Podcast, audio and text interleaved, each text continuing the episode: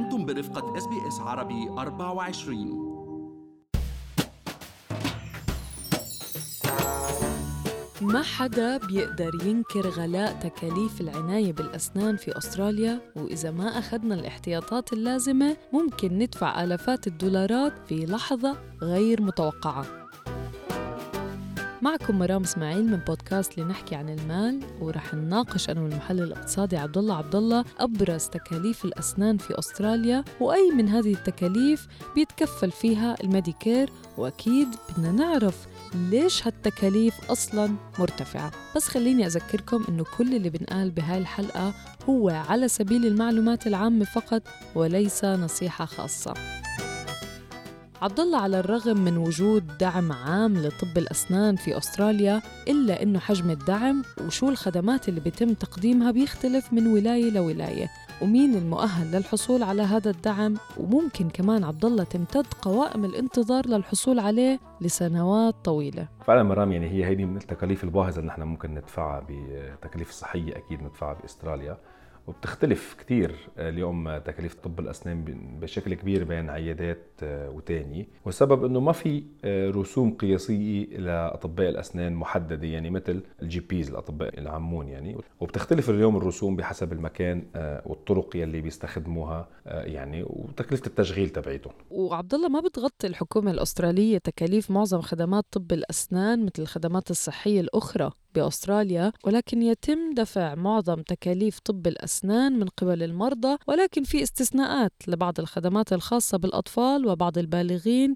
يلي بيستحقوا أو اللي هن أندر الكرايتيريا للحصول على الدعم. فعلا اليوم خدمات يعني عناية أسنان الأطفال بيتبع برنامج Child Dental Benefit Schedule اللي هو مخصص من ميديكير. اليوم البرنامج هذا بيدفع $1000 على مدار سنتين مرام للأطفال يلي عمرهم بين السنتين و17 سنة لا ياخذوا خدمات الطب الأساسية أكيد. وبتم دفع يعني فوترة معظم الخدمات عبر البلك بيلينج عبدالله، يعني المريض ما بيدفع شيء بهالحالة، وهالمدفوعات متاحة فقط للعائلات اللي بتتلقى مساعدات حكومية أخرى مثل الفاميلي تاكس بنفيت، يعني هي مرتبطة بالدخل السنوي للأسر. موقع سيرفيسز أستراليا عندهم كل المعلومات اللازمة، أو ممكن الاتصال فيهم كمان للتأكد إذا كنتوا eligible أو لا.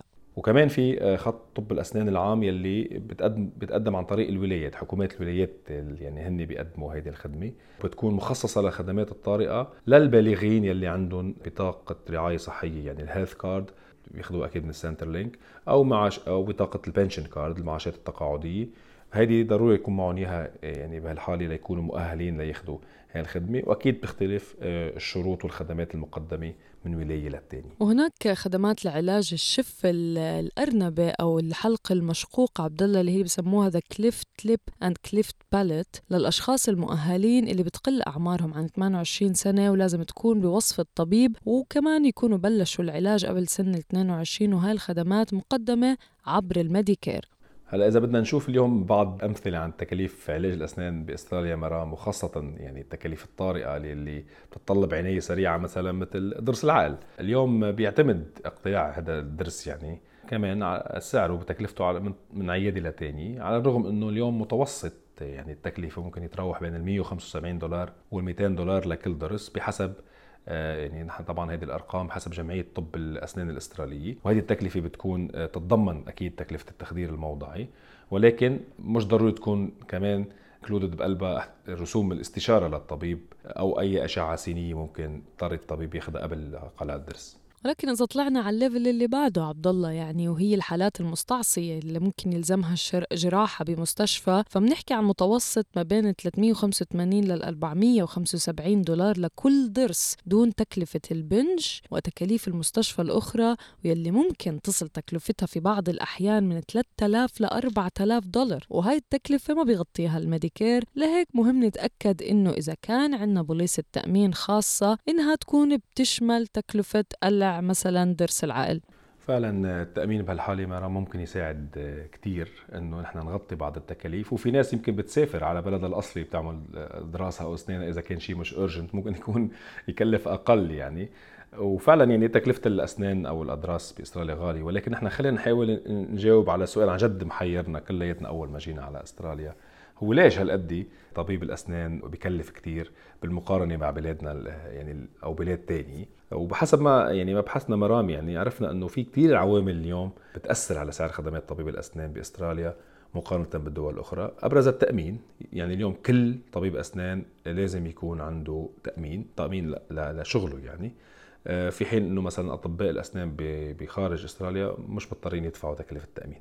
وأيضا الأجور المدفوعة على أطباء الأسنان بالعيادات والموظفين اللي بيشتغلوا بالعيادة هي أعلى بكتير من يعني الموظفين اللي بيشتغلوا بالعيادات بخارج أستراليا. واليوم الأطباء الأسنان بأستراليا مرام في عندهم تكلفة عالية يعني ليكونوا compliant مع كل المتطلبات، التعقيم والنظافة والضمان بيئة نظيفة للمريض وبيئة تكون دايما محافظة على السلامة العامة. أكيد هذه تكلفتها أيضا كتير عالية. صحيح عبد الله، يعني إيجارات عيادات الأسنان بتوصل لآلاف الدولارات في الأسبوع. في كمان أطباء الأسنان بيقولوا إنه أدواتهم ومعداتهم بتكلفهم الكتير كمان من الوقت، يعني للعمل عليها والتدريب عليها وكمان دفع ثمنها يعني لهاي الأدوات. وبيستخدموا في أستراليا معروف إنه أطباء الأسنان بيستخدموا منتجات عالية الجودة لمرضاهم، وبيتكبدوا نفقات باهظة لصيانة أجهزة عياداتهم بشكل مستمر على مدار السنة.